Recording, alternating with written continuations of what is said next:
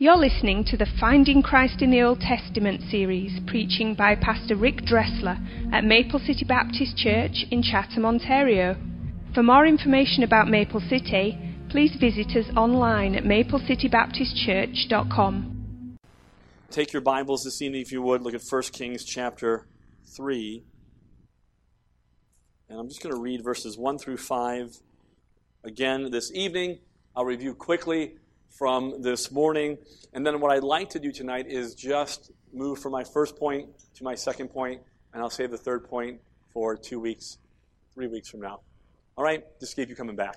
That's what we'll do, all right? It's called the cliffhanger. That's how we do it here. But next week I won't be here. The following week is communion. And the week after that, I think we'll finish. We won't finish, but we'll be in chapter 3 again. All right? So let's look together now at 1 Kings chapter 3, starting then at verse number 1. And Solomon made affinity with Pharaoh, king of Egypt, and took Pharaoh's daughter and brought her unto the city of David until he had made an end of building his own house and the house of the Lord and the wall of Jerusalem round about. Only the people sacrificed in high places because there was no house built unto the name of the Lord unto those days. And Solomon loved the Lord, walking in the statutes of David his father. Only he sacrificed and burnt incense in high places and the king went to Gibeon to sacrifice there, for that was the great high place. A thousand burnt offerings did Solomon offer upon that altar. In Gibeon, the Lord appeared to Solomon in a dream by night, and God said, Ask what I shall give thee. Um, we talked this morning about the example of David. We noted this morning that it was interesting that instead of the writer telling us that Solomon walked in the statutes of the Lord, he walked in the statutes of David right? And the idea was that David's love, David's enthusiasm, David's heart for God is what Solomon saw and what Solomon followed. David was not perfect. We know that, we understand that. But he did love the Lord, and that love transferred to Solomon. We said also this morning that there's no different in the Christian walk. God has given us a blueprint. The blueprint is Jesus Christ, looking unto him. But in His grace, He also gives us believers. And we talked this morning about the Apostle Paul saying, Follow me as I follow Christ. Not in arrogance, but just the fact that he was saying, He has given us a blueprint in other believers. And it wasn't just Paul, there were other believers. But as they followed Christ, others followed them. And we said this morning, this is the glory of the church. It is.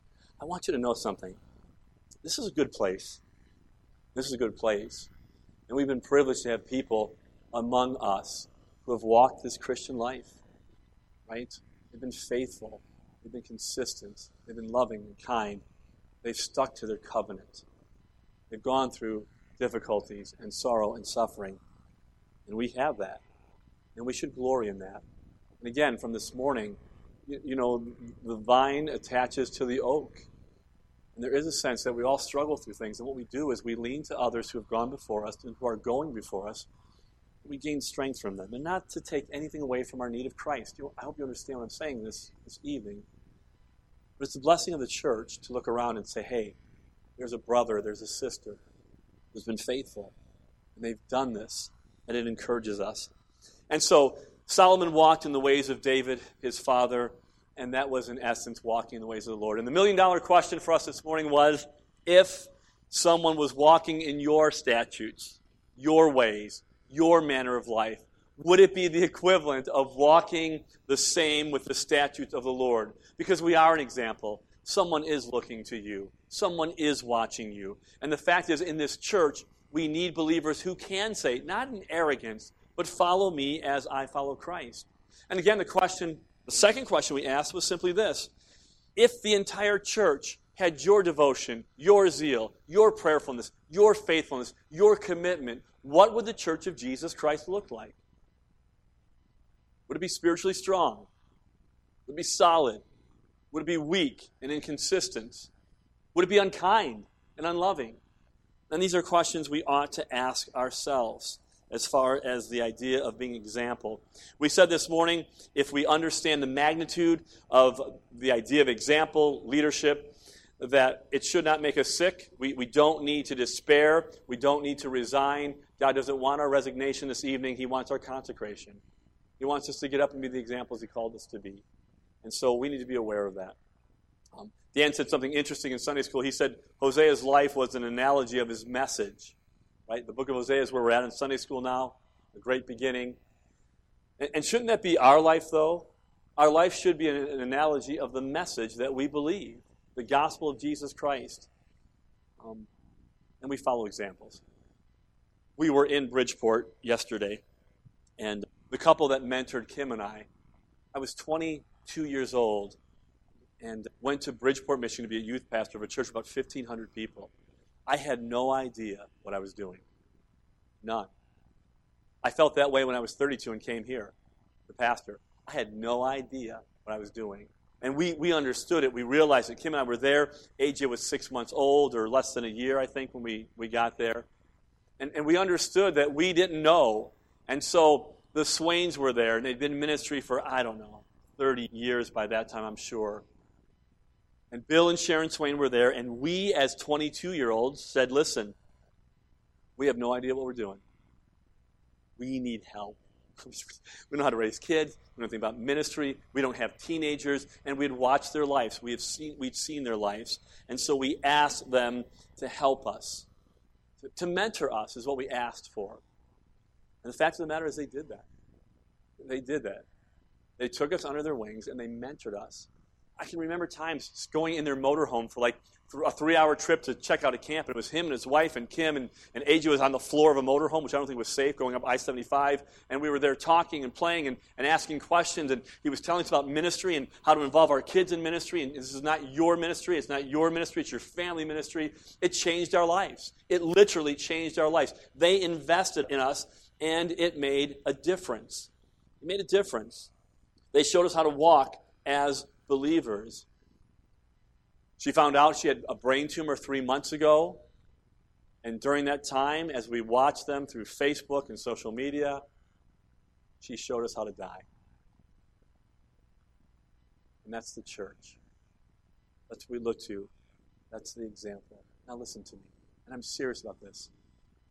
One of the things when we went away for the, the sabbatical, which was fantastic. Loved it. Thank you again. I will never stop thanking you for that. We feel more refreshed today than we ever have, ever have in ministry from that in, in May. And one of the things we realized was that we will not be here forever. Spoiler alert, okay, I'm going to die someday. Right? I'm not going to be here forever. And so, this ministry should not be a one and done right? I, I long to hear stories when Ian says, a church that's lasted for 150 years, still going strong. That's the way it ought to be. That's the way this place should be. But if that's going to happen, we need people to mentor. We need folks to say, Follow me as I follow Christ. This younger generation, look, watch, listen, learn, receive. What you see in me, do. We need that. We need examples in our lives. And we ought to be serious about Titus chapter 2, right? Older men, older women, teach, instruct, look. And, and by the way, I think in our church, maybe the biggest group that needs to understand this is my age group. We got a good group of older folks who have been faithful to the Lord. They're doing great. We got young couples who are raising their families, trying to do the right thing. And it seems this age, our age, is sort of just like going through this. We need to make sure that we are an example for people to say, Follow me as I follow Christ. And again, I'm not speaking of perfection. You know that this evening. It's not necessarily, you know, just because you're older, you do this. There's some people who are older in their faith and they're babies. But that should not be the case for people who've been saved, grew up in church, and are in their 30s and 40s and 50s now. We should be able to tell people, follow me as I follow Christ. And it's not arrogance. It's not, I want to tell you what to do. Some folks, they think they're leaders and no one's following them. That, that's not a leader. That, that attitude isn't even Christ like. Do you know what it means to, to, to lead in Christianity? It means to serve. It means there's nothing below you. I don't do that, or I do. No, you're a slave and you serve. It's sacrificial serving. And we need to have a, a, a, generation of people who say, Follow me as I follow Christ. And so, dear church, listen to me. We must be an example to the believers. All of us. Our, our young people, our middle aged people, our older folks. Be an example. And so ask yourself a question What does it look like? What example are you being? Because someone's following you. That makes sense? Examine ourselves. Are we being the examples that God has called us to be? And could it be said of us that the Lord would say to someone, follow them as they follow Christ? That ought to be our heartbeat. So that's the example of David. Number two this evening, let's talk about a divided heart. A divided heart. We know that Solomon loved the Lord, it's true. Uh, but we also know from chapter 1, verse 1, that Solomon did love other things. Right? His desire for peace and prosperity and position for Israel may have been a good thing in his mind, but we know from chapter 3, verse 1, this is the beginning of the end. Because here he is taking a woman who is not in covenant relationship, an Egyptian, and we find out later in his life that he loves many women. Right, Solomon had an issue with this. And not only that, in this need to have a treaty with, of all places, Egypt. You know about Egypt. Egypt is the very nation that one of my brothers was telling me several weeks ago. That God said, I'm going to deliver my people and I will humble this nation. I will show my power to this nation. And he did. God humbled Egypt. God destroyed their gods. God showed himself strong. And yet, this is the nation that Solomon says, listen, make a treaty with us so we can have peace and prosperity and contentment. Solomon loved the Lord, but Solomon did love other things. See, man, it's terrible, Solomon, isn't it? Isn't that us this evening? You're here on a Sunday night, and I would venture to say that everyone who's here, as I look around, would say, I love the Lord. If you're honest with your heart tonight, you and I know we love the Lord and we love other things. We do. It's not just Solomon, it's us. Luther said, at the same time, we are both righteous and sinners. Both sin and grace continue to be our experience. And the best we can say this evening for all of us is that we are saved sinners who are safe in Christ. And, and listen, there is a battle that rages in our hearts and lives for our affection, for our love, for our worship. It happens all the time. Listen to what Baxter says. He says, It's not sorrow, but delight that draws away the soul from God. And how many of us could say this? And we sing this with conviction. Prone to wander, Lord, I feel it. Prone to leave the God I love. Take my heart, Lord, take and seal it. Seal it for thy courts above. Why? Because we know that our heart is constantly being drawn away from the one that we love.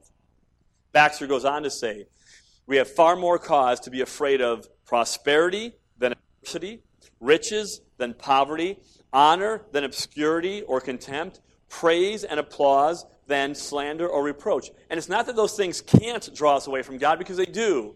But think about it prosperity, happiness, blessing, applaud, it fills our heart and mind and draws us away from our God and Savior. It's a dangerous thing. It's a dangerous thing. 1 Peter chapter 2, verse number 9. Peter writes, and here's what he says to us. He says, But you are a chosen generation, a royal priesthood, a holy nation, a peculiar people, that you should show forth the praises of him who hath called you out of darkness into his marvelous light. That's for every one of us this evening. We've been called out of darkness. The purpose to show forth his praises for his praises. Verse 10 Which in time past were not a people, but are now the people of God, which had not obtained mercy, but now have obtained mercy. Dearly beloved, I beseech you, as strangers and pilgrims, abstain from fleshly lust, which war after your soul. And Peter reminds us that there's desires and loves that place that have power to lead us away or to destroy us. And oftentimes we, like Solomon, whether it's sex, power, position, comfort, rest, we look for something else other than God to satisfy us. We reach out to a person, a credit card, the internet, and our hearts are divided. We love the Lord, but we love other things, and they capture our affection. They capture our affection. There's a problem with that. A real problem. Listen to what Jeremiah says in Jeremiah chapter 2, verse 13. He says, For my people have committed two evils. They have forsaken me, the fountain of living water. God says, Here's the problem with Israel right now. They have forsaken me, the fountain of living water. And that idea in that picture is spring, pure, clean, running water that gives health, it gives life, it gives refreshment. God says, This is who I am, and my people have walked away for that. That's the first evil. Here's the second evil. He goes on to say this They have hewn them out their own cisterns, broken cisterns that can hold no water. So what we do is we say, Lord, we love you, but there are these other things that attract me, that grab my attention, and so I go to them, and God says, that's not living water. That's from a broken cistern. It's muck, it's mire, it's dirty, it's filthy. And here's the truth. Listen, we go to places for this, this idea of rest or encouragement or validation, and at first it's good. It does work, or no one would leave God's side. But it doesn't last.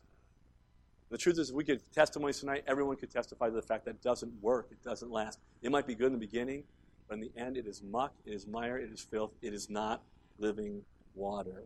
We're never truly satisfied. Our passion must increase for our Savior. For our Savior. And that's again part of the church, right? An envy for others who love God in every believer, no matter where you find yourself, there is within us this envy as we see other believers who truly love God. We are drawn to them. We're drawn to them. Sibbes goes on to say, if you've not read The Bruised Reed, you ought to read it. And he was one of the Puritans who was sweet. Puritans weren't usually sweet, they were really hardcore, right? But Spurgeon said of Sibbes, he could cast diamonds and pearls with both hands, or jewels. I don't know what that means, but it meant he was sweet. I don't know what that means, but I would think it would be hurtful, diamonds, but whatever. But he was sweet. He goes on to say that he pictured himself as the friend of the bridegroom. He said, Pastors ought to be the friend of the bridegroom that says, This is the groom. Listen, bride, love the groom. Let me show you the groom. Let me show you his beauty and his power and his majesty. And the idea was to bring them to a place of loving the Savior. And that is true for elders and pastors, but it should be true for all of us. We must increase in our love and our beauty and our adoration for our Savior because when we see Him for who He truly is, everything else that draws our attention pales in comparison. Everything. There is no real way to have victory over the sin and the struggle in our life until we love Jesus more. It won't work.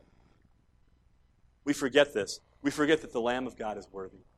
Let me read for you the portion of Scripture you found in your bulletin this morning. Some that was incomplete, but Revelation chapter 5, look at verse number 9. And this is, these are the great two chapters, 4 and 5, of the throne room of heaven. This is the future. Verse 9 And they sung a new song, saying, Thou art worthy to take the book and to open the seals thereof, for thou wast slain and hast redeemed us to God by thy blood out of every kindred and tongue and people and nation. And hast made us unto our God kings and priests, and we shall reign on the earth. And I beheld, and I heard the voice of many angels round about the throne, and the beast and the elders, and the number of them was ten thousand times ten thousand, and thousands of thousands, saying with a loud voice, Worthy is the Lamb that was slain to receive power and riches and wisdom and strength and honor and glory and blessing. And every creature which is in heaven and on the earth and under the earth, and such are in the sea, and all that are in them, heard I saying, Blessing and honor and glory and power be unto him that sitteth upon the throne and unto the Lamb forever and ever. And the four beasts said, Amen. And the four and twenty elders fell down and worshipped him that liveth forever and ever. This is our Christ. This is our Savior. And this evening, I want you to know something. We have divided hearts, but He is worthy. And one of our problems that we face in our nation and in our time is prosperity.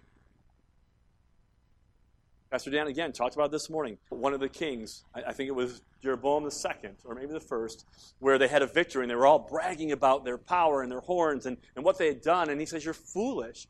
And we have been lulled to sleep on the glory and the beauty of our God and Savior Jesus Christ because of everything that dazzles around us. And we've lost the reality of our King, our God and Savior, whose blood was shed to wash us from our sin. And someday we will be with that crowd praising our Lamb and our Savior forever.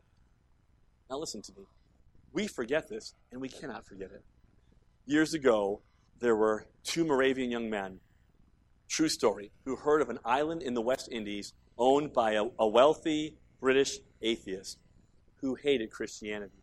On that island were 3,000 slaves. 3,000.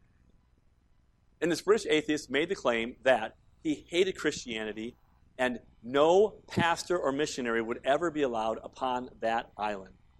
Never. And if they were shipwrecked and washed ashore, he would hold them in a room until another ship came. He would never give them an opportunity to preach the gospel of Jesus Christ. That's how much he hated Christianity. So, in essence, he doomed 3,000 slaves to hell. These two Moravian missionaries heard of this.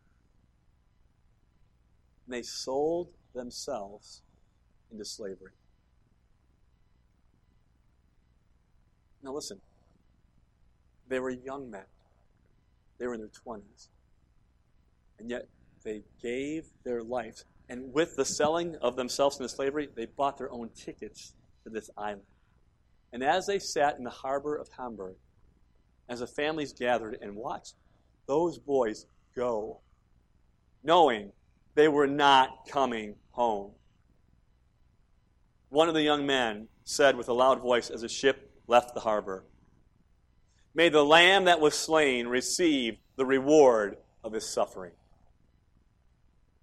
That became the call of the Moravian mission. Let the lamb that was slain receive the reward of his suffering. We read the verse tonight in Isaiah 53. He shall see his travail and be pleased with the reward. Who's the reward? You're the reward. I'm the reward. The redeemed are the reward. He died for us. Is that not enough to love him? And our hearts are divided. And so, I say to you this evening, worthy is the Lamb. He's worthy of our love. He's worthy of our lives. And he deserves all the glory. And when we think of his great love that he has shown to us and how little we deserve it, it will begin to melt our hearts to love him more. And I have to tell you, this is all wrapped up together. That idea of looking at other believers and having a desire. I have to tell you, there are times in my life when I go through these dry periods where I know, I know I'm going through the motion. I feel it, I sense it, I wander, I drift, and what I need to do is several things. I will either read a book that I know the author always challenges my heart to love Christ more. I'll pick up Tozer. I will always pick up Tozer. Or I will make a phone call. And I'll call a man that I know loves Christ and say, Here's where I'm at. Tell me what God's doing in your life. It stirs me, it reminds me what Jesus Christ has done. And that's the church, right? And so, listen, this evening we need to be reminded of David's example. He walked before Solomon, he loved the Lord. We ought to walk before others, loving the Lord and giving them a sense of what it means to be a follower of Christ. We got to guard against this divided heart because we, we've been there. We do it. We must think of the Lamb, of His love, how much we don't deserve it, and glory in that. So, with that said tonight, give our nursery workers a blessing. We'll pray. We'll end the service. Let's pray.